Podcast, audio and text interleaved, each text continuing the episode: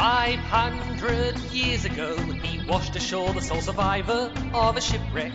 And upon the skull of the man who killed his dad, he said, I'm mad, I must eradicate piracy, injustice, and cruelty. And all my sons will follow me, so evildoers will believe that this man cannot die. The Phantom! The ghost who walks. The Phantom! Enemies beware, the phantom's always there, but you won't find the phantom. He finds you. G'day everyone. For those who came in late, you're listening to Expand the Phantom podcast. This is episode 73A, the second half of episode 73, Comics and News. My name is Dan Fraser, and shortly in the podcast, I'll be joined by Jermaine Parker and Stephen East, the regular team. Obviously, this is, as I said, the second half. Uh, it's not often we do two halves. I think, uh, oh gosh, uh, without looking, it might be episode 14 or episode 8. I don't know. Back very, very early where we did an A and a B. Uh, this, I think, is actually the 76th uh, podcast that we've released, even though it's now on episode 73A. We're starting to get very fruish in terms of the way that we do these. Look, the reason we've done a 73 and 73A is we're trying to keep the time down to under an hour or under an hour, 20, sort of, 20 minutes sort of thing, uh, because we've heard a few folks who have been complaining that we talk too much about the Phantom. Hmm. It's an interesting one. Not too sure that people who are listening to the podcast or subscribing to the podcast because they want to hear people talk about the Phantom and then complain about that we talk about the Phantom too much. Uh, anyway, as I say, it's an interesting one that we're trying to find a balance. Um, the the thing that you should realise is if you want to have your say in terms of how long the podcast should be, or who should we, uh, what we should be talking about, or what who did, who would you like to hear from in the podcast, and all that sort of stuff, uh, in terms of interviews and that sort of thing, you are absolutely more than welcome to provide some feedback to us. We listen to whatever our, our loyal listeners say um, via the survey that we've put up on our website. So if you want to head to chroniclechamber.com, on the front page, I think it's still on the front page, is uh, a, a, a post called Have Your Say. And if you scroll down on that on the chroniclechamber.com website, scroll down to Have Your Say and click on that, you'll be directed to a link where you can let us know what you think about the podcast and how long it should be and who we should have on it, etc., etc., etc. I'm look, I'm recording this in a bit of a giddy mood. You can probably tell. Uh, the reason for that is because I've literally just got off the off the Skype channel, um, having recorded episode 74, where the the team uh, talked to two very special guests uh, who were returning guests. One of the first times we've had returning guests because there was uh, guests guests on the podcast. Obviously, Stephen wasn't allowed to join us. It was just it was just Jermaine and I uh, talking to these two guys. It was a really fantastic conversation. It look it ran well over time in terms of the sticking to an hour type time. Uh, we just can't help ourselves sometimes when we start talking Phantom and all the, all the rest of it. The conversation was so much fun. Episode 74. I just cannot wait to share it with you guys. Um, looking forward to that coming out very very soon. Just got to edit that one down. So look forward to that. Make sure you're subscribed to um, Expand the Phantom podcast via iTunes or whatever your preferred podcast provider is, and uh, you will hear that in the not too distant future. In the meantime, I hope you really enjoy what's coming up. It's the second half of episode 73. As I said, in the next hour or so, we're going to talk about Frew issues numbers 1788 right through to 1791. Of course, this is your standard spoiler warning. There, we are going to talk about the plot. We are going to do some reveals as to what happens in those episodes.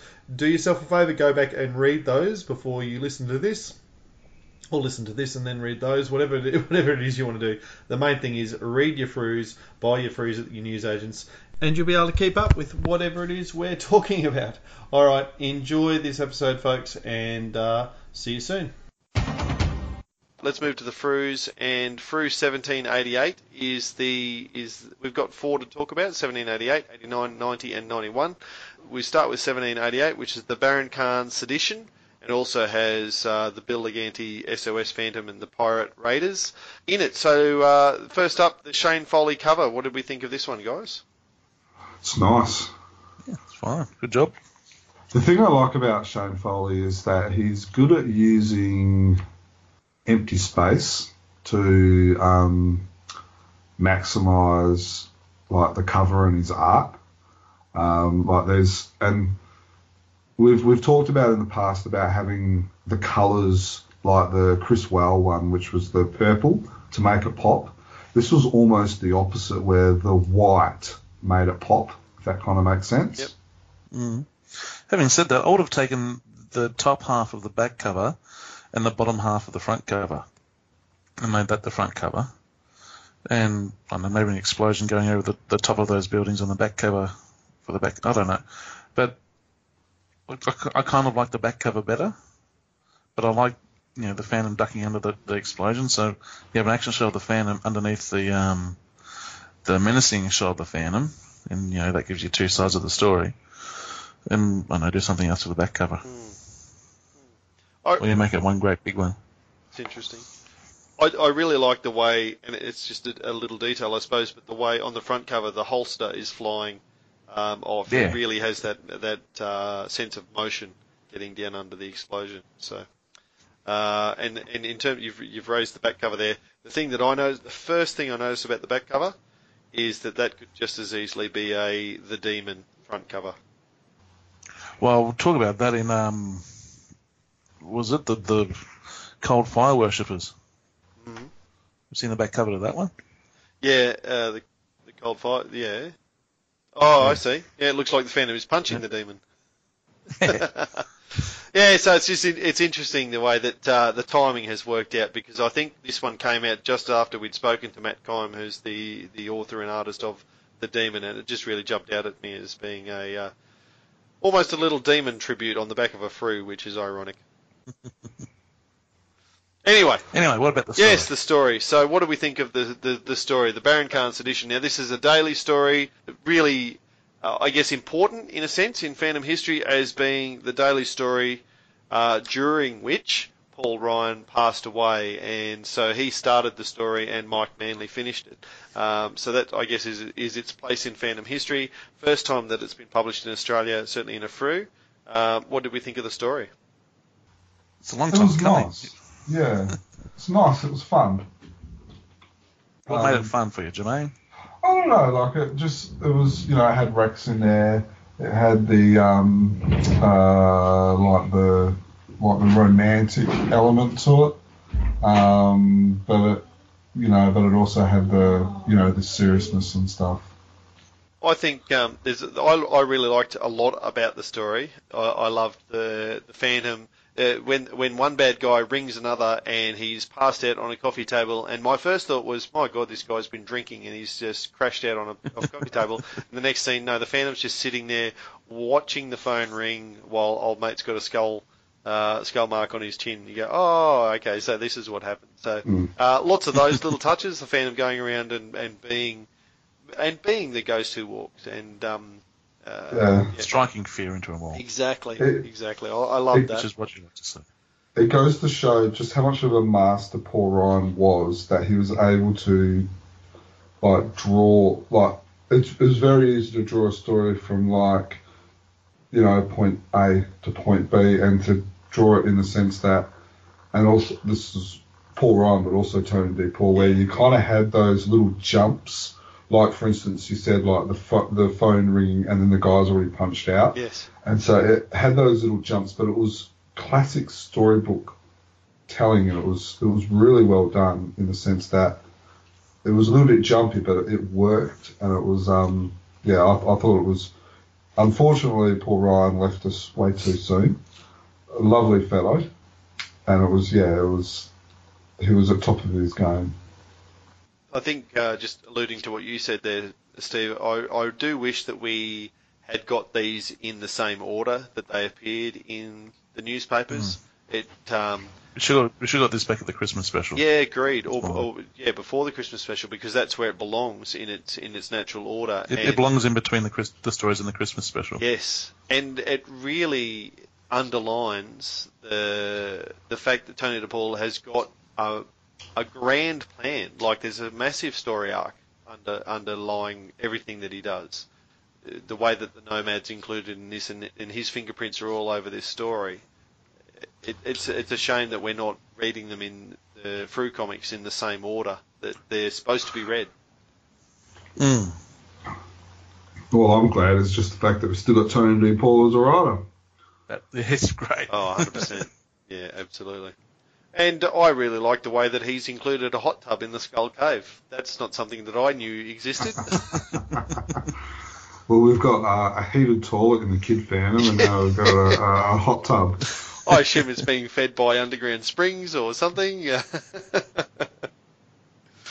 No, it, it's um, I, I do like the way that, uh, and and this is the Curse of Old Moz story that's going on as, at the moment as well. There really is a a home or a family element to the Phantom, even though the twins are, are grown up and left home. You've still got Diana. Is that because he gets bossed by his wife? It's possible. He's asleep when she gives him the instruction. uh, he's, he's just like the rest of us, you know. The wife's still talking and telling us what to do, and you're just like, mm-hmm, uh, yeah, whatever. Just, I'll just say yes. Just let me go to sleep. Yeah. No, I, I just, I really do enjoy the um, the story arc that Tony DePaul's taking us on here, and I, I think he's an excellent, excellent storyteller. And uh, like you said, Germ, I'm so glad that he's uh, still with us and still and still taking on the next story. Agree. Uh, one interesting thing that was in the message from the publisher of this story was the mention of the four, four, the three quarterly um, editions that we've got going on now from Frew, and that's the giant size, obviously, the Kid Phantom and Phantom's World. They're all uh, basically announced here as quarterly publications, and that there will be soon announced a second or separate subscription that you can take out from Frew, which by the way this reads, you, you'll be able to subscribe to that and get all of those three stories. Yeah, that's the way I read it as well.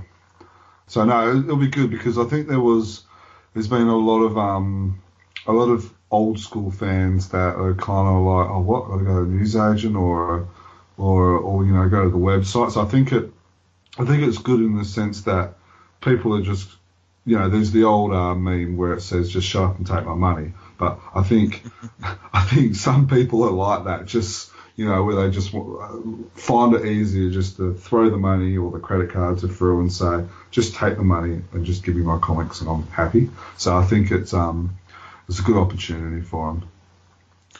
Just checking out the website, uh, Giant Size 2 looks like to be available.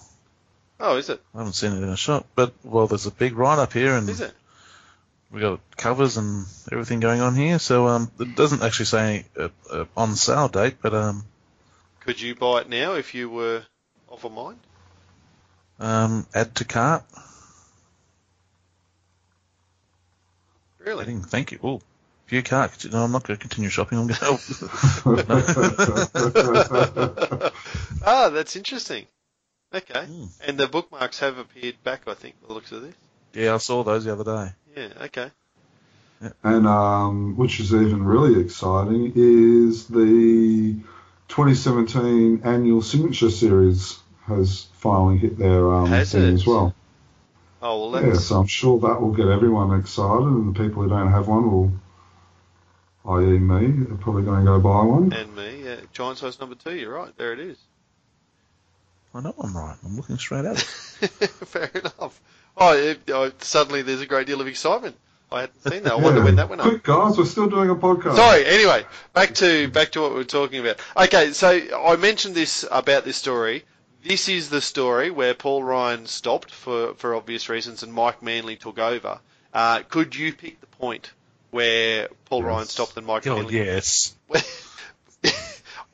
I, said that quite facetiously. It's like there was an underline drawn under Ryan before Manley, wasn't it? It's but you can, but it's not um, like it's not as well done as when Wilson McCoy took over from Ray Moore. No.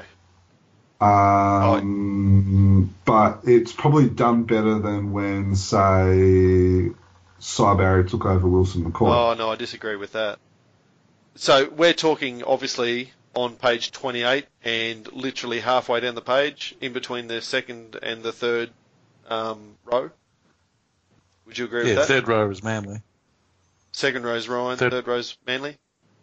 Yep so you're saying that you reckon that there's it's, no? See, I reckon, I reckon, I reckon Mike's. To be fair, I reckon Mike's done a good job in like Never said he didn't, but you can tell what it yeah, is. yeah, I'm I'm not saying you can't, but it's done better. It's it's it's more of a smoother transition than say Wilson McCoy to uh, Cy Barrett. No, I've got to that disagree. chalk and cheese. I've got to disagree.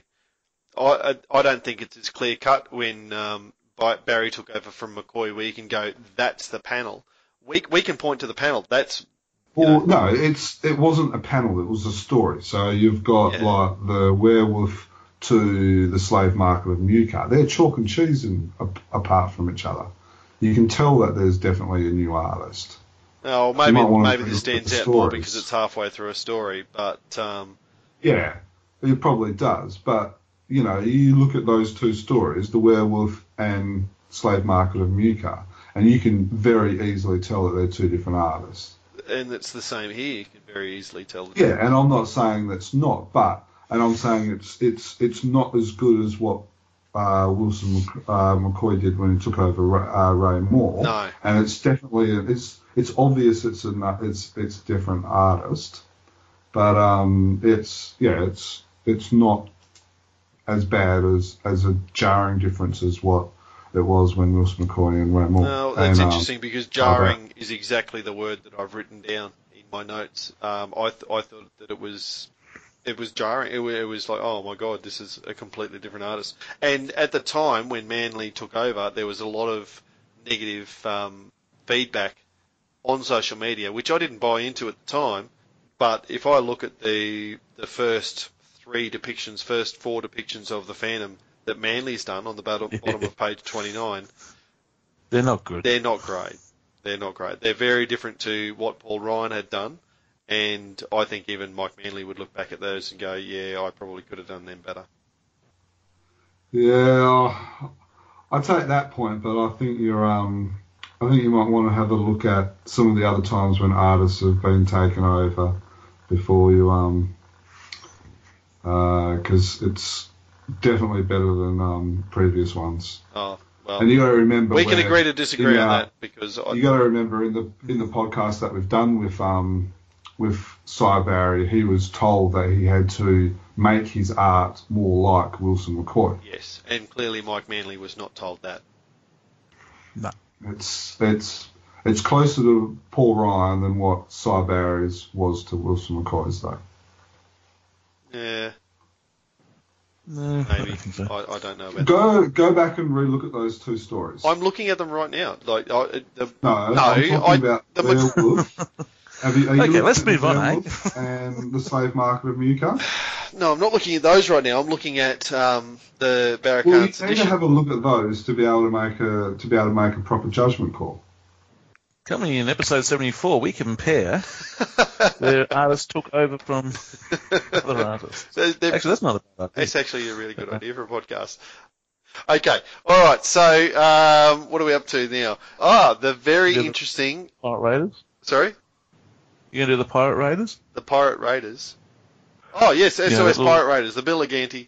Sorry, that does that was tucked in the back. It was a little what four page, one, Yeah. two, three, four page story from Bill Lignante, um, originally published in obviously King Comics in 1966. Uh, so you know, 50 years ago now. We enjoyed this little story. Yeah, it's a little story. It is nice, what it did what is. had to do. Yep. Good. All right. Right, moving on. no explanation given by Bill as to what the ghost creature was. I assume it was Devil wearing some sort of um, paper mache head that they found or made. Somehow the Phantom was able to position himself between the sun and the pirate's pocket so that he could set his pants on fire. A fun little story, I suppose. Yep. Okay. Um, so, Lee Falk Recreations uh, episode uh, Frew issue 1789, uh, which has the Tiger Girl and uh, the two parts of Lady Luck, parts one and part two. Lee Falk stories, so uh, may or may not uh, appreciate these as um, uh, an opportunity to read a Lee Falk story, but this time rather than the originals, which were both drawn by Wilson McCoy, these are drawn or reinterpreted, I suppose, by uh, Felmang, following the new script, and I, and, and and I say that advisedly, the new script that's been provided by um, Ulf Granberg by uh, of Egmont fame. So, gents, what did we think Well, of? Dan, as Dan, as our resident Falkist, did this itch your scratch? Or Scratch my ear. Scratch your itch, I think, mate. scratch your itch? Uh, Because on this podcast you have, and we've agreed with you, said that we need to see more Falk stories. So, and we've already these have already been published before by Frew, so they're not new. oh, But yeah. has a Okay, so they've both been published it. before by Frew, but once uh, 16 or 17 years ago. So I don't know that that's a, a serious crime, so to speak. yeah, Um, but as a Falkist, did it did it help me the meet the need for you? I'm going to say yes-ish, because there's clear as you read through these that there's some fantastic forkness about it, but I do feel like it's been oh, tainted was the word that sprang to mind. It's probably not fair. Um, it's been it's been twisted a little bit by the reinterpretation. I'm not sure what was wrong with using Falk's original script word for word and why it needed to be uh, reinterpreted. And I say that look, uh, uh, Well, the biggest interpret, the biggest reinterpretation, or the biggest fiddle, or whatever word you want to use, is when they're talking past tense instead of happening it happening at, in present tense. yes, Like It Phantom was- and Diana having their little chats. Yeah, At the start and the finish, present. Yeah. So that's that's the biggest main difference with the script. Yeah, and I guess this this as much as anything, and, and I'm I absolutely would have read these back in the early two, uh, 2000 2001 when they were first published by Frew, but reading them now, it, it I enjoyed the Lee Falk stories, but there was. I guess I probably have appreciated for the first time how much I enjoyed the Wilson McCoy art to go along with it. So whether I'm a McCoyist as well as being a Falkist, I'm not sure. So would have you preferred if they had create if they had given us the original stories? Yes. Okay. What about you, Steve? Um, I don't know. I think it was the art that, if you want to use that word, jarring, that that probably jarred me. Um, like knowing that they are, you know, Lee Falk stories, and, and so you have a particular idea in mind of, of how a Lee Falk story looks, Yeah. uh, because of the you know, the artist that he was with. So to see the art done this way, look, I- I'm not going to go so far as to say I hate it because I don't. I think the art is fantastic, but it's I suppose it's just another way, another context for to to put Falk in in there to, I don't know to a modern audience. I don't know who like that type of art. But Yeah, having said that, I think um, the like the art is great, but it seems like Felmang has gone out of his way to to get as many boobs and bums in there as possible, it. and, and that really takes away from the story. Um, But do you think he's always done that? I'm going to say no because I've never really, i like I'll I'll go back and read his stuff now and, and prove myself wrong. But I've, I've I couldn't say that I've noticed it before. But reading this and seeing that you know they're all you know femme fatales and all that, it's really drawing your attention to it. And I and I feel in, in some way it's actually taken away from the story. It looks like in in a lot of cases he draws the girl naked and then just puts a bit of clothes, clothing on him.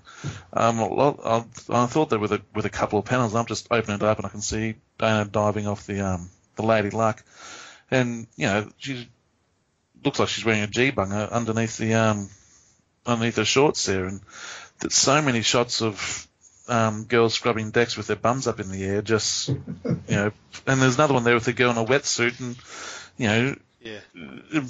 Barely looks like she's wearing a wet well wetsuit, you know, it just looks like Spray paint. yeah, just spray painted it on. I And, I um, think Felmang's yeah. always done that.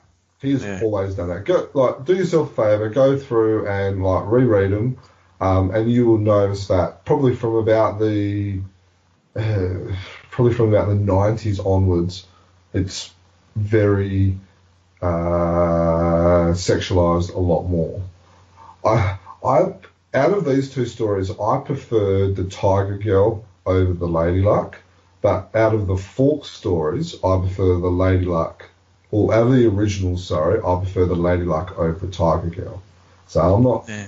um, I'm, uh, I, I think it was a great idea, um, and I think it, it could be a good idea of introducing people to Falk stories because not everyone has read all the Falk stories, but I, I think I think he nailed it with the Tiger Girl, but uh, the Lady Luck, I don't know, it it didn't it didn't excite me as much as. Um, so that's probably Yeah. the wrong word when we're talking about. See, I, I don't Um, remember the Tiger Girl in its original form. I can remember Lady Luck without having to go back over it, and um, Mm. Yeah, it all seems very similar.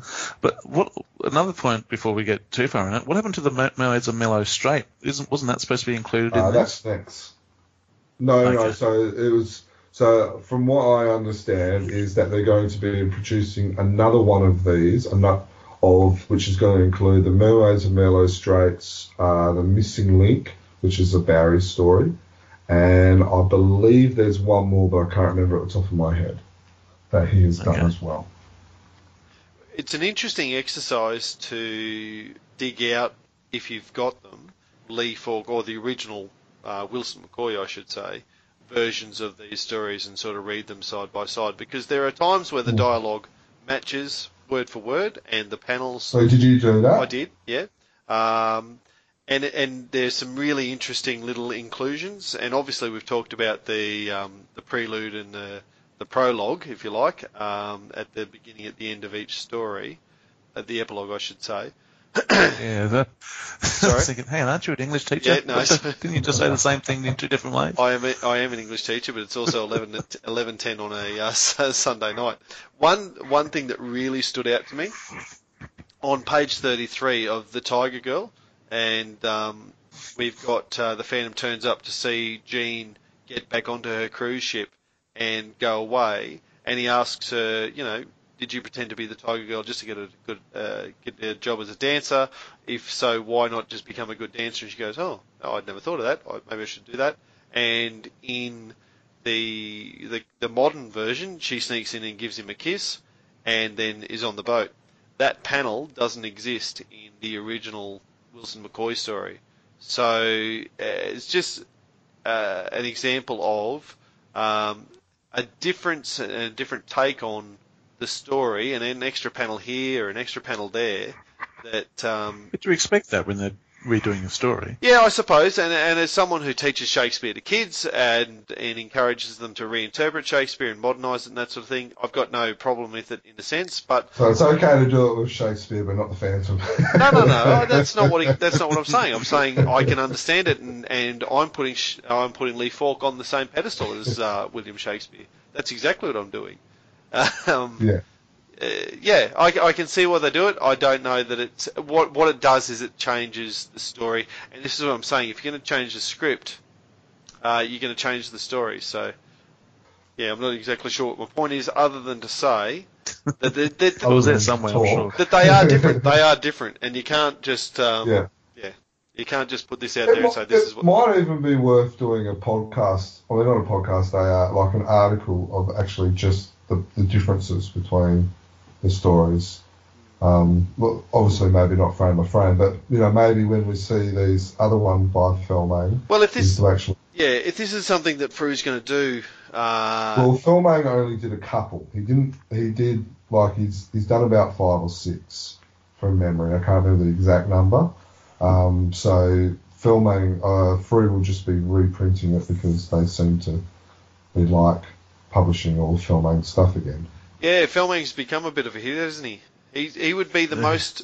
We'd have to go back and look at the numbers, but he'd just about have to be the most popular cover artist since the new Frew crew took over. I would have thought that.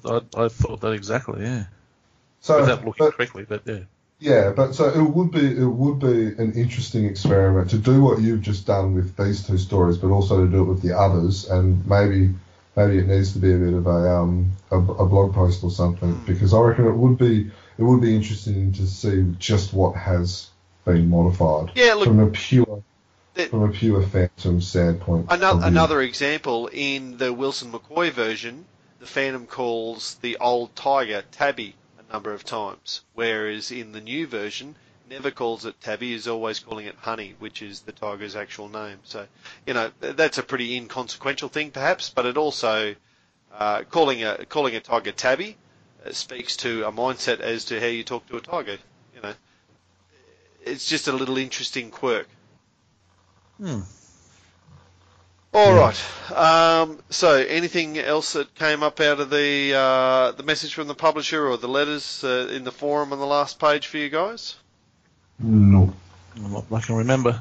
Yep. Something that I have noticed in in Dudley's um, message from the publisher, he, he's he's doing his best not to give away too much of the storyline, and he actually says that. So I'll, I'll just cut it off there before I get criticised for uh, spoiling the story. Yeah.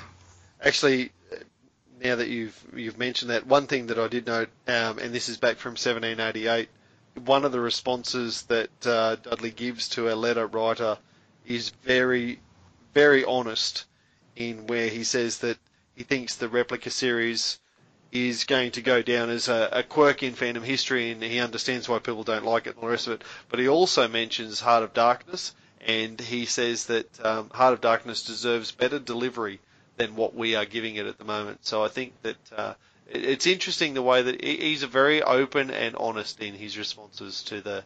And I love that. Yeah, I love the openness. he's happy to be And critical of his own work. Yeah, yeah, yeah. And he listens to criticisms, obvious by the fact that, you know, they haven't cancelled our subscriptions yet. um, and the fact that, you know, when at conventions and dinners and stuff like that, he actually talks to fans. So it's obvious that, you know, he, he, he is does listen to people and by the free letters and that. But um, I think he's I think he's right that with both of those. Okay. All right. So moving on, we've got um, Phantom Frew number 1790. This is the Coldfire Worshippers. It's also got Phantom by Gaslight Part Two, uh, with the with the cover by Glenn Lumsden. So, starting with the cover, what do we think of the cover, gents? We've already partially talked about it here. Uh, nice and bold um, in a Saviuk style manner. However, clearly not Saviuk. His- His lines are very rounded and almost Sy Barryish, I suppose. Uh, An interesting take on the actual Phantom costume. His um, his striped undies are, look like shorts, and Mm. it's not not Is- bad. He's done that in the uh, giant size as well. Mm, he has. is Lumsden's name, Um, isn't it? Yeah, he's and his mask as well. That's um, is a Ray Moore or Wilson McCoy style Yeah, mask Ray rather Moore, than the um, rather than the triangular one that we have now. But yeah, I'll, I'll read it. The and the the picture is actually not from the um, comic. It- It's definitely inspired by the comic. Mm. Um, you know, in a scene, but that scene where um, you know, you've got the girl with the gun and the Phantom hiding there, and and we'll say Dana on the floor there. That actually doesn't happen in in that way. I think we've seen that before in other um, covers where um, it could have happened in the story, but actually it's it's not quite the same as in the story, and and that and I like it. It's good, great use of contrast. It's just it's a great bold cover that you can't help but look at it. It's great. It's it's interesting looking at this cover and his giant size covers, and then looking at the artwork that he did for the comic that he created. Which, for those who don't know, uh, Glenn Lumsden did the uh, Marvel miniseries, the one with um, uh, Merv Hughes as the bad guy. Oh, did he? Yeah. It's um so it's interesting having a look at these style covers compared to the ones that the art that he did for Marvel. It's almost you would not be able to pick that it's the same artist. It's the stuff that he's doing for Frew is almost old school, if that kind of makes sense. That's good school. Yeah, no, it's um, you know, obviously he's talented enough to be able to change his style. You know, and obviously we're talking about 20 years difference, but you know, there's definitely a style change. I guess for the different mediums, where Marvel was a different medium than what Frew is. I wouldn't say it's a, a huge style style change, particularly looking at the um, the layers on the cover. That's reminiscent of um, his artwork in the um, in the Marvel, particularly you know, use of shading or what have you. Yeah, I don't know. I, Just I going on my memory, I haven't looked at it in years. I mean, there's definitely Um, it definitely looks different. Mm. And I prefer the front cover to, to the um to the back cover. Yeah, Um, I don't. It I don't like think it's it's just been quickly sketched out and just Yeah, I don't think it's Yeah. Paulos's best work. It, it wouldn't surprise me, and, and this is based, I guess, a bit on talking to Jason at um, the the Supernova. Jason Paulos may not have intended this to be a cover artwork. Uh, he certainly the, Yeah. the poster that was released for Phantom by Gaslight. Um, I think you and I, Germ, were, were some of the first to put that in front of him for a signature, and he looked at that and gone, "Oh, I can't believe they used that for a poster." Um, it wouldn't surprise me if this is something that he's drawn and then he's surprised to see that emerge as a, um, in this case, a rear cover, but as a as a cover image for his for his story. And I'm not sure if it's the colour, but it looks like it's a um a collared Phantom. Yeah, certainly. Yeah, it looks like that. Very brown. Absolutely. I haven't seen a Phantom that brown since Lothar took over in uh, King's Cross. Anyway, um, it, it it raises the point that it's interesting. Um, on the front cover, there is no mention of Phantom by Gaslight. On the back cover is basically a Phantom by Gaslight cover. So, uh, what do you think about that? Phantom by Gaslight is this this huge thing that Frew are trying to do, but they don't mention it at all on the front cover. You've actually got to turn it over to realise that it's even in the issue.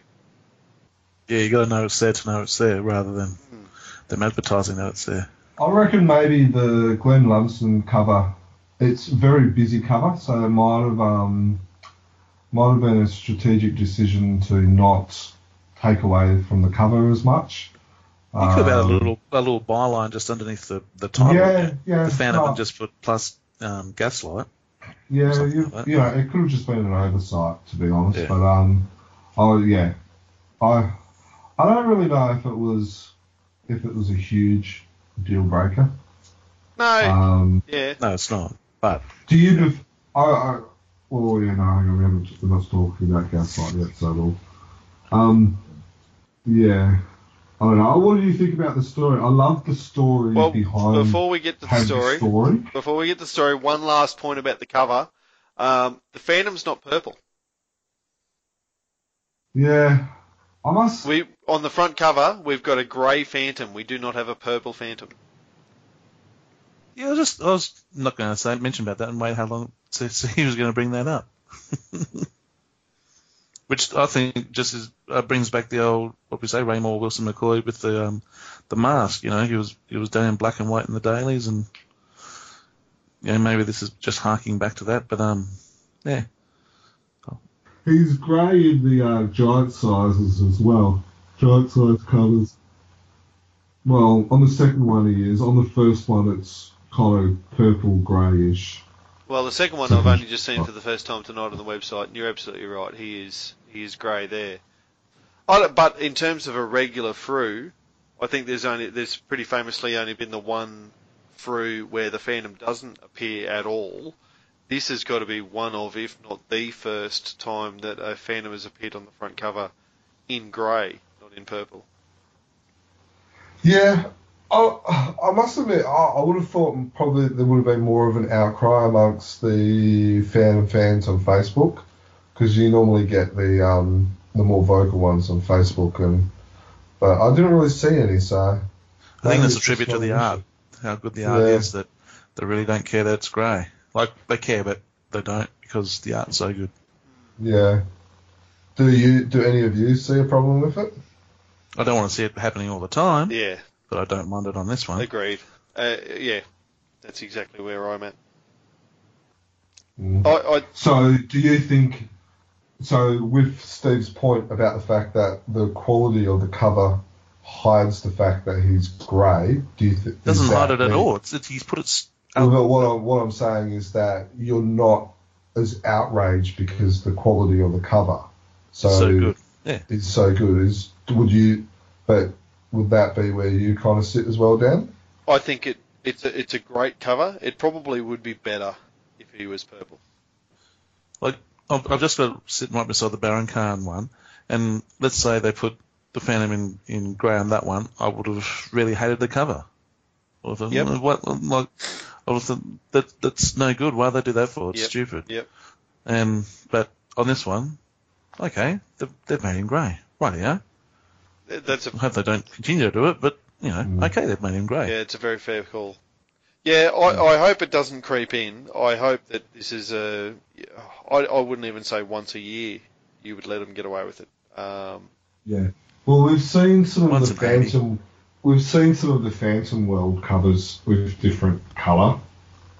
Yeah, but that's they're from different countries. You expect that.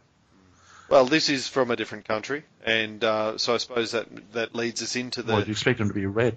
Yeah, yeah. You, well, you would. This is uh, the story. The Cold Fire Worshippers was originally paint, um, published by uh, the Italian. Spada. Yep, by the Italian Billy Spada. Spada, is it? Um, I really love the the story that uh, Dudley gives us in the message from the publisher that um, Glenn was surfing eBay one night and this uh, the original artwork to this popped up. I don't know why the original artwork to things like this never pop up on my eBay feed, but anyway, This this was up for probably about six months before. was it?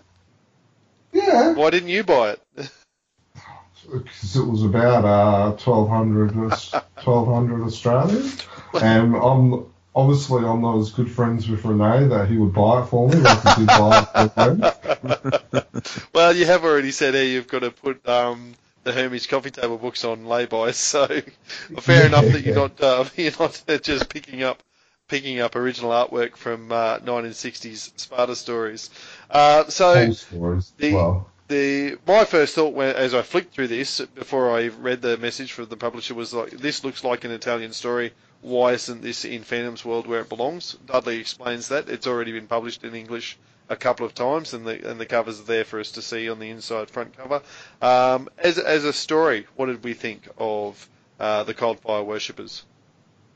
it's probably one of the stronger Italian stories we've read in the last year. Yes. Yep, I'll second Um, that. it's not a classic in the sense that you know in three years time when you're looking for a comic to read and you're thumbing through and you're going oh i enjoyed this i want to reread it. Um, but yeah it's, it's definitely one that you had more positive memories about than some of the others that we've read. Yeah, and it really follows the Italian style. The, the big panels, the um, Mm. the, the the big font for the for those of us who haven't gone to the Oh, so much easier to read than JFK. You know, things are nice and clear. Had, and what, what's it? When's it from? The sixties, I guess. Yeah. 67, I think. it- uh, 65. Well, 65, yeah. yeah. So, you know, it has it has that look and feel about it. You know, particularly with the lines and, and what have you. Some of them look a little bit rough, but you know, yeah, like Jermaine said, it, it's definitely not the worst um, Italian story that we've we've had in the last 12 months. Um, it, it's a decent story. I thought the first, uh, probably the first half, I was a little bit confused about the two different lots of bad guys and um, the, the Yeah. Eileen. How did how was she different to Big John? And um, trying It to almost feels like we've missed a, a story that pre that was before it. No. You, glad I'm glad you say that because I felt like there, at one stage there's probably three or four pages here that I didn't see or something. I don't know. Maybe, maybe Glenn didn't. Uh, maybe he should have paid fifteen hundred dollars and got the whole story or something. I don't know. um, because it was a bit confusing as to who was who. But once it came together, it came together really, really well. And the uh, the artwork, and we've seen uh, we've seen the artwork from Giovanni Fionteri before. Uh, I've butchered his name, and I'm sorry, Giovanni. To be fair, you're probably dead now. I don't know. Um, Jeez, if he's not, he's coming for you. If he's we'll not, I doubt he ask listens. to join us on the po- on the podcast. we won't be getting an interview with him. Other than for me to qualify all of that by saying he does some fantastic classic poses, and there's a whole bunch of these that you just um, uh, are, are really they're, they're obviously Sy Barry inspired some of them, but others are just um, I think he's inspired other other pieces. So a lot of these um, panels, individual panels, are really, really, really, really good. Um, and it, it's that clarity and that simplicity, I think, which you alluded to there before, Stephen. um, which I really like in this. Yeah. Well, we all know that they um, they basically were told that if they want to job join the fandom, they had to draw like Sy Barry. Well, that was good advice. That's not a bad thing. Mm. And Uh, what about? Oh, you're still going. no, you go.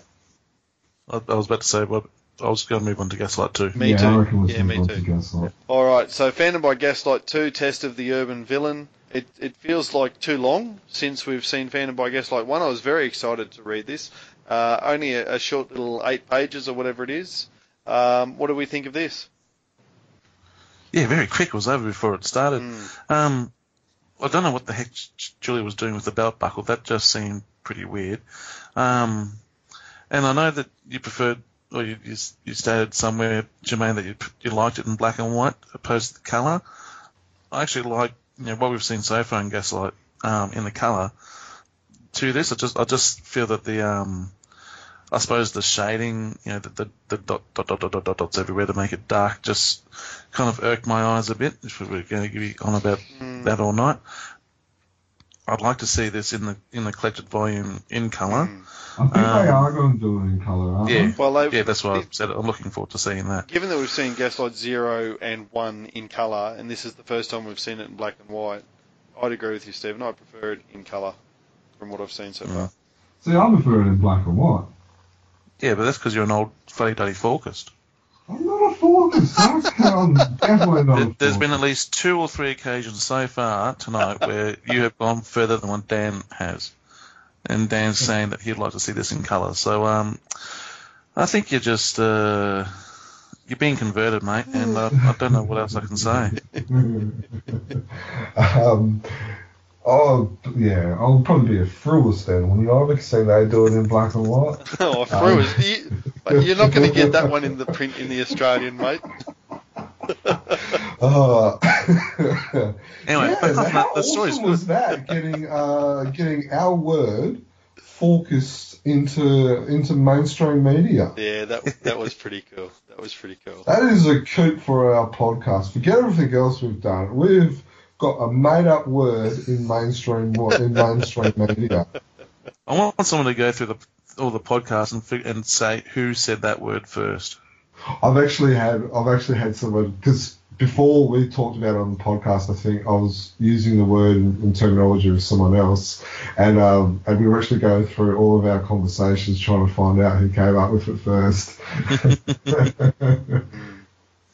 Anyway, back to the story. So- I, look, apart from the, the, the shading, I like the story. I like, you know, we've got the new bad guy coming through, and um, you know, we've seen, we've seen off old Jack, and but now we're, um, Well, Yes, the, the, good doctor. Yeah, that was. Oh, que- no, we haven't seen him. that was a question mark I had as well, Germ. Have we seen off Jack the Ripper?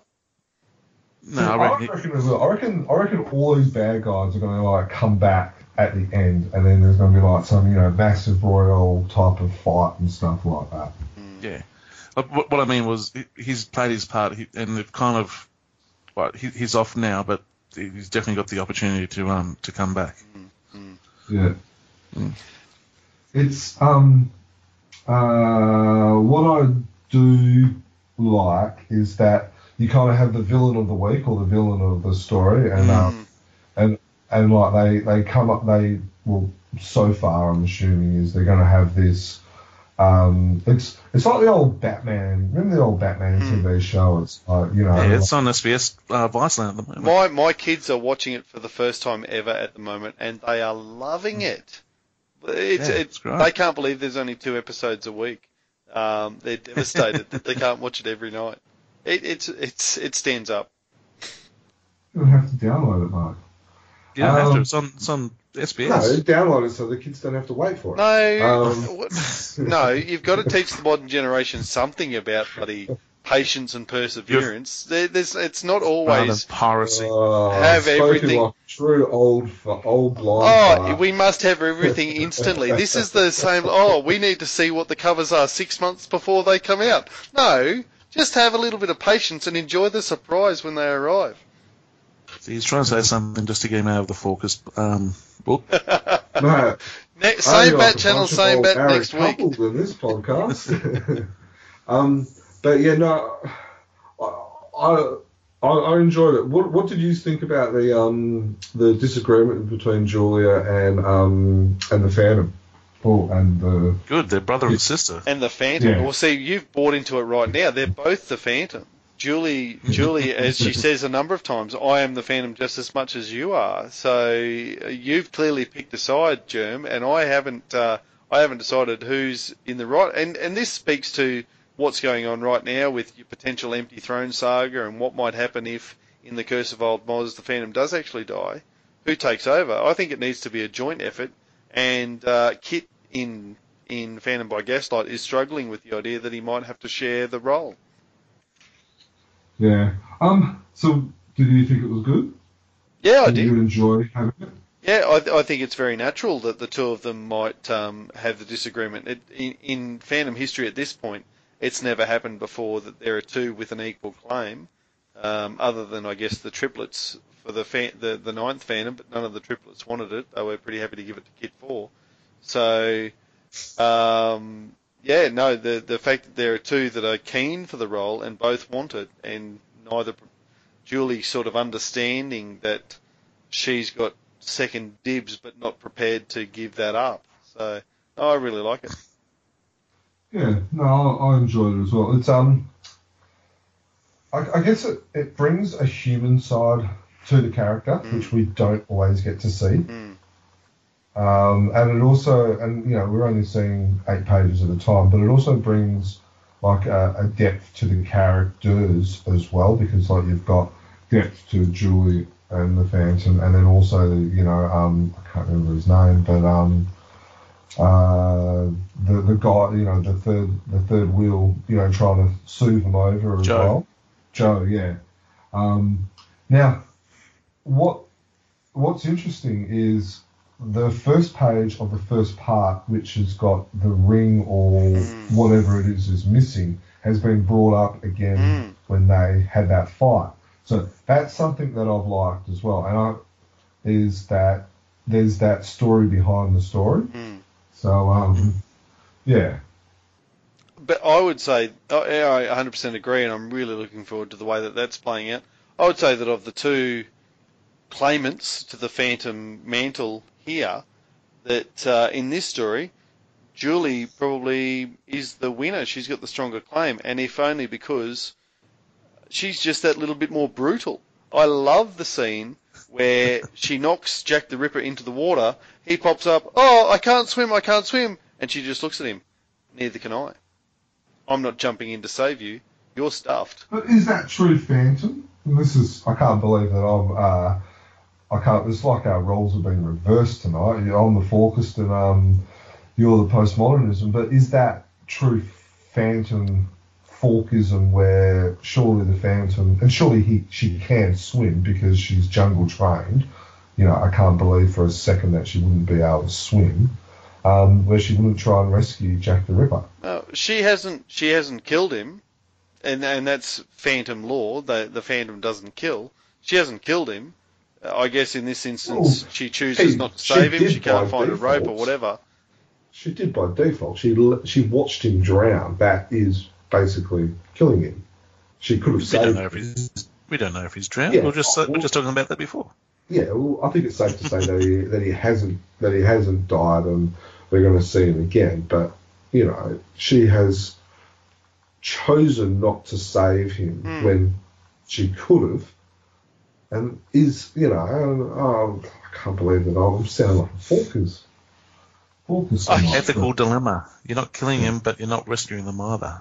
Mm. Oh no, you, you do make a good point, Jim, and um, I think there's there's a, a an undercurrent of focused in you that you refuse to acknowledge and you desperately fight against, uh, but it's there, and and you make a good point. Maybe she should have grabbed a, a guy rope and tried to save him, or at least made a made a show of trying to show, trying to save him. Uh, but it just it spoke to me of someone who's just more prepared to get the job done. Yeah, Hmm. I don't know. It's I, I, I, I, it was a good um. It was a it was a good part. It was. Oh, and you know what's the- the most exciting? This is only part two of what we've been told is a 16 part story. So um, we're, we are on for a journey with this one. It's awesome. All right. And the, the and I love the um the last page, like Hmm. with last issue, had the the big one there with Julie. Now this one here, we've got um another a, a whole page panel to, to finish this off. Mm. If that's going to be um thing that they do with every issue, that's not a bad thing. It's a great little um I don't know what you, what's the technical term for it, but um it's a great little thing to happen in each issue. Hmm. Yeah, agree. All right, so that brings us to issue number 1791, and I've got to be up front and say I do not have a copy of issue 1791 as we stand here today because my subscription has not delivered it, and um, I have seen it in newsagents, but given that I know it's going to arrive shortly, I haven't bought it. Uh, You've seen it in news You agents, have didn't you? buy an extra one. sorry, You didn't buy an extra one. buy an extra one. Why would I buy an extra one? I get two. Well, I would have thought, seeing it's all full of Falk stories, this would be something that you know that you would just be happily spend an extra ten bucks on. No, I get I get one to read, and I get one for my signature series. So that's uh, that's all I need. A couple of a couple of each Frew at the moment is is all I'm after.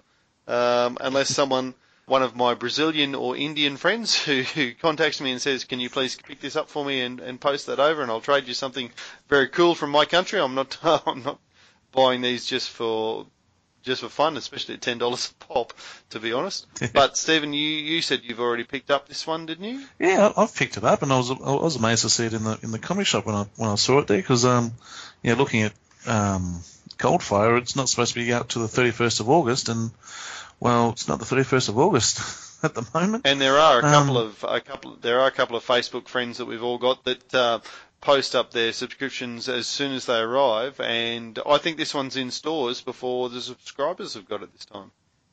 Yeah, well, I've got it in my hot little hand anyway. Have you and got one, I Joe? even ha- Ah, no. Uh, so in uh, this issue, we've got uh, numbers 166, 165, and 164, which, of course, are the Belt, the Master Spy, the Lady from Nowhere, and the Crooner. Um, I've actually had a bit of a read of bit of read of this, but before I do, I read um, Barry's um, message from the publisher, or message from the um, historian, as it is. Um, and you know, he gives a good write up of each of the stories, which he which he always does. But um, he also says where um, it's been published before and through. And I, I can't remember if he's done this before, but if you want to read the full story, read this issue um, type type thing, um, which I thought was a nice little touch. So I read um, the belt, and I didn't quite finish the Master Spy before um, you guys started calling on Skype. but I was trying to finish it off while you guys were just doing your, your pre-show banter between each other. Um, that's why I was nice and quiet because I was trying to read the thing, but um, I didn't finish it. Um, Master Spy is a good good story. yeah, I, I, yeah, I don't remember having read that one before. I've read the belt before, and you, you can kind of pick. You know, it's not the full story. There's just things you just like. It, it flows, but there's just a few times you think, did I miss something there? Not not really with dialogue or the way the story's structured. Just something. Sometimes it felt a little bit rushed than than what it should have. I wonder if that's because of the story or because of the heavy editing. Oh no, the editing I would have thought. The the second one, the Master Spy. Yeah, like I said, I don't I don't recall ever seeing this one before, so I don't know about any editing. Any editing doesn't seem too um, too obvious. Um, I think there's a part there between um, um, or just before Smitty takes Jade into the commander's office. That, you know, it looks like there might be something um, done there. But um, apart from that, like I said, I haven't quite finished the story, but you know, it's good. You know, Harkin- it's got all the, the things you need there, like the well, and you know, uh, not Smitty, the Mr. Hegg. He's he's a bit of a devious little character. You know, figuring trying to figure out all the secrets. Um, the other stories, what have we got? Lady from Nowhere. Well, I've read that one uh, recently. I think that's the one with where she parachutes, isn't she? Yes. Yeah. And the crooner, I don't remember the crooner. Oh, Oh, I the Crooner's, Crooner. Crooner's one of the great stories. Yeah. Mm. It was in 1063, I believe it was. Last Well, yeah, time I 1063, yes, but more recently in 1560. One eight six Anyway, three, so Jermaine. That'd be just about. That must be one of the in the first year or so of you collecting, if I remember rightly. Uh, it was before me collecting.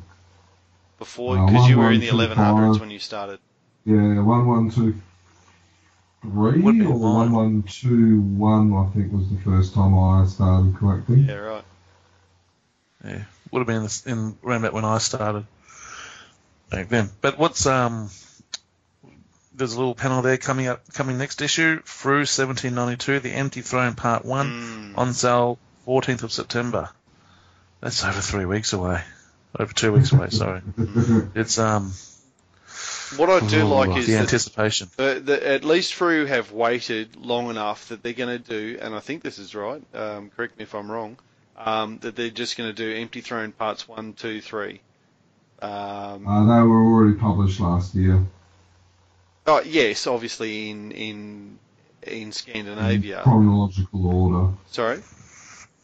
Oh, s- s- so you're talking about how they're not going to put other stuff in between? Correct. They're just going to be consecutive issues, and we're just going to get the whole bang, bang, story bang. bang, bang, bang, which is better than what I think happened in Scandinavia, where they had to wait um, three or four months between issues. No, um, don't know. We'll have to have a look at that one. Well, either way, I- Yeah, it's, I'm looking it- forward to it. it's a it's a very big three story issue, and for those of um, for those listeners who uh, put any weight in the Scandinavian stories, they'll think this is quite serious. For me, it's going to be an entertaining little sojourn of what might happen in a Phantom universe if if you're in Fantasyland. Um, well, no, it's happened. It's just when it happened. It's happened in Scandinavia, which of course means that it doesn't matter because Oh, it's not mate. real. For a sec there, I thought we were going to get a whole podcast without him spewing his focused uh, zealot views, and um, it hasn't happened. Like you've been doing the whole night. Uh, so uh, we we look forward to that, and, and in fact maybe we'll time our next comic and news podcast uh, for the end of the Empty Throne series, and, and perhaps even have an Empty Throne focused podcast. That might be might be an entertaining Hmm. little session to have. What do you think about that, gents? yeah, that could work. Would be good. Um, it looks like you're right, Dan. Um, Oh, hang on. Empty Throne, Empty Throne Part 1 was in Egmont uh, number 8, 2016. And Part 2 was in uh, Fantomen 11, 2016. So that's, uh, so had Part 1, skipped 1, Part 2. And then Part 3 um, was looks like it was another skipped one and then part three as well. I actually know they've missed two parts. Yeah, so there's um actually no, so that was Norway. But yeah, so it looks like um there was a there was a there was like oh, an issue or two around them. Hmm. So um, hopefully, Frew we'll do something that we've been, um, you know, or, or, or address an issue that we've been quite we and, and lots of fans have been quite critical of, of Frew before in terms of um, too many issues between parts of a story, um, and and as recently as the um, Nate Turner's Spirit um, a couple of years ago, uh, where that was spread out. Um, hopefully they get all three parts of the story in consecutive issues so that we can enjoy the story and, and, and keep it fresh in our minds as we read through it. So, uh, and I and I think that that will make for a very good uh, podcast in the future where we talk about and, just focus on the empty throne and what do we think about that. Yeah, no, I, I think you're right because it's um, it's it's it's a big it's a big thing. Uh, well, Um, it's a big fantasy thing. well, whether it's fantasy or not, if um, if Egmont decides to do it, we will get a 20 second Phantom. Yeah, right, which which won't be a real one. So. No, it, it, Are look, you, it, I- are it, if are you it, trying to make up for all your um, for your uh, what do you call it? Uh, not not being a true focus for the last for the last uh, hour and trying to get it all out. Uh, if Egmont do it, it is going to cause a schism, and and that's what will happen. It's going to be a, a it's going to be a massive shift, a massive, massive. So what if um what if Tony DePaul does it? Well, then it's real. Then it's happened. But how can it be? How can it be real when they're both non-Falk creators? Is does it make it real just because it's in the newspaper? Correct. Yeah, that's that's exactly right. But is that true Falkisms where um, where I know other people wouldn't agree with that? No, well, a true, I guess, a, a true Falkist, a purple in the blood type Falkist, is someone who only who would have stopped reading in 1999 and doesn't accept anything from there as being of any value or moving on at all. Personally, Falkist for me, it, it still every newspaper strip has a Falk square, you know, acknowledges Falk in it, so that's continuation of the Falk legacy. Um, Lee Falk continues to be the narrator in those stories. So I guess we've all got. It's a made-up word. We can interpret it however we like. What a Falkist is, um, and, and, for me, uh, the newspaper is the Falkist, and and if the newspaper thought, yeah. and if Tony DePaul moves the Falk uh, moves the Phantom into the 22nd Phantom, um, then I, for one, will probably be the first person to stand up and applaud it and say, it's time to move. And I'm on the record as having said we we Lee Falk should have probably done that by now. Um, so can Egmont do it if no. news, if the newspaper do it? No, that's the tail wagging the dog. The the dog. No, no, no. But what I'm saying is, if the newspaper, if Tony DePaul kills off the Phantom, Yep. does that then allow Egmont to be able to to be able to continue with the Falkism trend and have the 22nd Phantom? No, it doesn't allow them to do it. It compels them to do it. They have to. Uh, the wolf must. Uh, the the tail must. the wolf must wag the tail. Um, not the other way around. So, um, if if I don't think you're really. Yeah, well, I agree with that. But how do we know that the that Tony DePaul hasn't killed off the Phantom? Oh, So maybe because Mike Manley maybe- leaks strips. That's how we know. Yeah, but you don't know that is actually, you know, because you've got the whole dream state and stuff which we've talked about. So maybe the reason we are getting the empty throne is because we have seen the death of the 22nd Phantom. Or the 21st. yeah. Or the Oh, death, uh, death of the 21st. perhaps, perhaps if if that turns out. So then, yeah. Well, I, I think I think I think we won't discuss too much. I think we'll wait until we read the parts. Um, oh, look, it's a, And, it's a um, very exciting yeah, then time. we- I, I reckon I reckon you're right. I reckon we do a podcast solely on the, that three parts. I've been waiting for this this for almost about a year now. I think the first part came out in June or July last year, um, from memory. So I've been I've been waiting for this for a year. I'm excited to see it. I think from memory, we Egmont is publishing three stories a year for, and I think for memory, it's they've given it uh, two years, maybe three years to see the reaction, and then that will determine what happens. I think, I'm not 100 percent sure. So well, if that's it will be interesting. Yeah. if that's what they're doing, then uh, then they are saying that the newspaper strip isn't moving forward in terms of it, to see their reaction. If the newspaper strip kills off 21 and moves to 22, then there's no reaction to gauge. We just move on. yeah. Speaking of moving on, it's nearly midnight. nice segue, Steve. I don't know about you, Jokers, but I got to work. Yeah, So, uh, let's stop talking about a podcast we might record a month from now and uh, wrap this one up. A fair, very fair call, very fair call. We can continue this off air. So, um, look, thank you very much, everyone, for listening to uh, podcast number 70 something, whatever this has been, 73. Uh, comics and news. Uh, make sure that you continue to check out our website, chroniclechamber.com, for all of the news as it happens. Um, we update that as often as we possibly can, given that we've all got full-time jobs and and uh, and all the rest of it. We try to keep on top of the Phantom news as best as we can and, and publish it for you guys to see. Make sure that you're checking out our social media. And, and I every time I think I should remember this better, but I think it's um the what's our Facebook site? chroniclechamber.com Phantom Fans Collector page something. I don't know. If you, if you go on Facebook and do a search for Chronicle Type in Chamber, Chronicle Chamber and it'll come up. it'll come up. We'll be there, and the Phantom Collector um, Facebook group is certainly all. Um, everything that we post goes on to the Phantom Collector group as well, so check that out. Uh, Chronicle Tweets on Twitter at Chronicle Tweets, and um, Instagram's probably at Chronicle Tweets as well. That doesn't make sense, but it'll be there somewhere. We should be, we should be better at that. uh, the Patreon subscribers really professional oh, very professional podcast we are.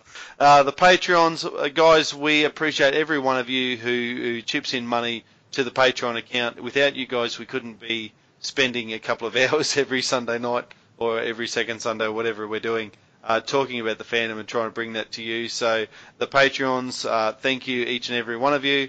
Um, there is a something, there's a little something special coming for the Patreon subscribers Hmm. very, very soon, and I think you're going to be very excited about what that is. Joe, when he's not in Malta and um, when he's paying attention to the fandom stuff, he's doing, and uh, joke, all jokes aside, is doing a power of work right now behind the scenes. It's something that's going to be released and launched for Patreons. Uh, so if you want to get yourself ready and set up so that you can receive some very, very cool fandom stuff, uh, particularly if you're into the fandom history, then um, you should get on get on board with that. So that's uh, Patreon slash Chronic Chronicle That- Chamber. That's been in. Me and Joe have been talking about this for literally probably the last three, four years, um, and it's taken us this long to actually kind of get it done. And we've been collecting the data for that long as well. So it's um, yeah, it's um, it's something that's been in the works for a long time. And uh, and finally, of course, if you're listening to this on iTunes, you should be, of course, subscribed. Um, you should be uh, giving us. Uh, wait, does anyone even know, honestly, boys? How, does anyone even know how we should go back and look at our reviews? If anyone reviews us or, or what they say? Um, yeah, you just go to iTunes and you can figure it out. Oh well, I'll do that then. Um, so, uh, so you're all on notice. Anyone who's listening to this, I'm going to figure out how to look and see if anyone's reviewing this, and I'm going to see what your reviews say. So make sure you say something nice about it, because apparently that's good in terms of uh, making sure that people who are looking for the Phantom on, iTunes find us, which is probably pretty inconsequential given that we're the only Phantom podcast, and anyone who's looking for the Phantom on iTunes is probably going to find us anyway. But still, say something nice. Anyway. or else. Yeah, or, or else uh, there'll be there'll be consequences. Um, all right, boys, we should wrap this up. It's been a long time, given that we were only going to talk about five comics and, and no news. It's uh, we've still managed to churn it two hours, um, but uh, I've really enjoyed it. Thanks very much for your time tonight, guys. Thank you very much, Stephen. Thanks, mate. Thanks for having me. Oh, as always, Always mate. chat. I'm just hopeful that everyone can hear you this time week. Yeah, new headset. Hopefully it's all nice and clear. And and thank you very much, Germ. See you, mate. Thanks for having us. Happy fanning, people. Absolutely. Happy fandoming, everyone. Happy fanning. 500. All right, and we're out. We actually come up six when you type in Phantom. Do you? It's Sixth. Yeah. Who's in front of us? Like people flying drones. Um, Hundred Years of Horror. Um, Rose Drive, Phantom App, Stuff You Should Know, The Dollop with Dave, Unsolved Murders, and then the Expand Phantom podcast. How does the dollop? I, and I subscribe and I love the dollop. It's a great podcast. How does that get in front of us though? It's got nothing to do with the Phantom. Uh, it's probably a they probably did an episode on the Phantom or something. In that case, I'd love to listen to that because they're And we're a four. We got four stars, four in reviews. okay. There's of ones that have actually written of interest to Phantom comic fans, particularly Australians. A recent podcast provided information about Phantom items, which was useful to me. Uh, this one's cool.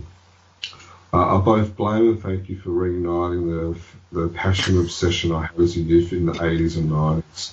what a time to get back into it. Where's Joe? Is he is he to make a cameo anytime? Keep up the great work. Oh, that's a, that's a nice one. Yeah, so we've got one one star,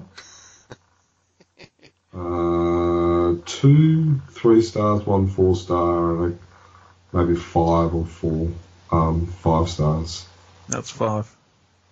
Five. Five five stars. Mine doesn't actually come up with how many it is. It just has a. Oh, does it? It says five. I've got five for five stars, one for four, two for three, none for zero. I mean, none for two stars, and one for one star. Yeah. Does it come up with any other reviews, like written reviews, or just those? Uh, it's just got the two, two customer reviews. By Big Mama ninety nine and Generation Carnage. Yeah. Oh well, I like All right, guys. I like the one where they've we've both they both blame us and thank us for reigniting their, their joy. That that's fair. That's what I like. Yeah. Well, the upside All is right, all three nice. of us have recorded this, so we're uh, bound to have a copy of it now.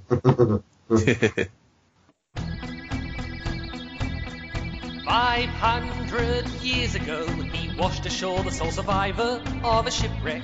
And upon the skull of the man who killed his dad, he said, I'm mad, I must eradicate piracy, injustice, and cruelty. And all my sons will follow me, so evildoers will believe that this man cannot die. The Phantom! The ghost who walks. The Phantom! Enemies beware, the Phantom's always there, but you won't find the Phantom. He fights you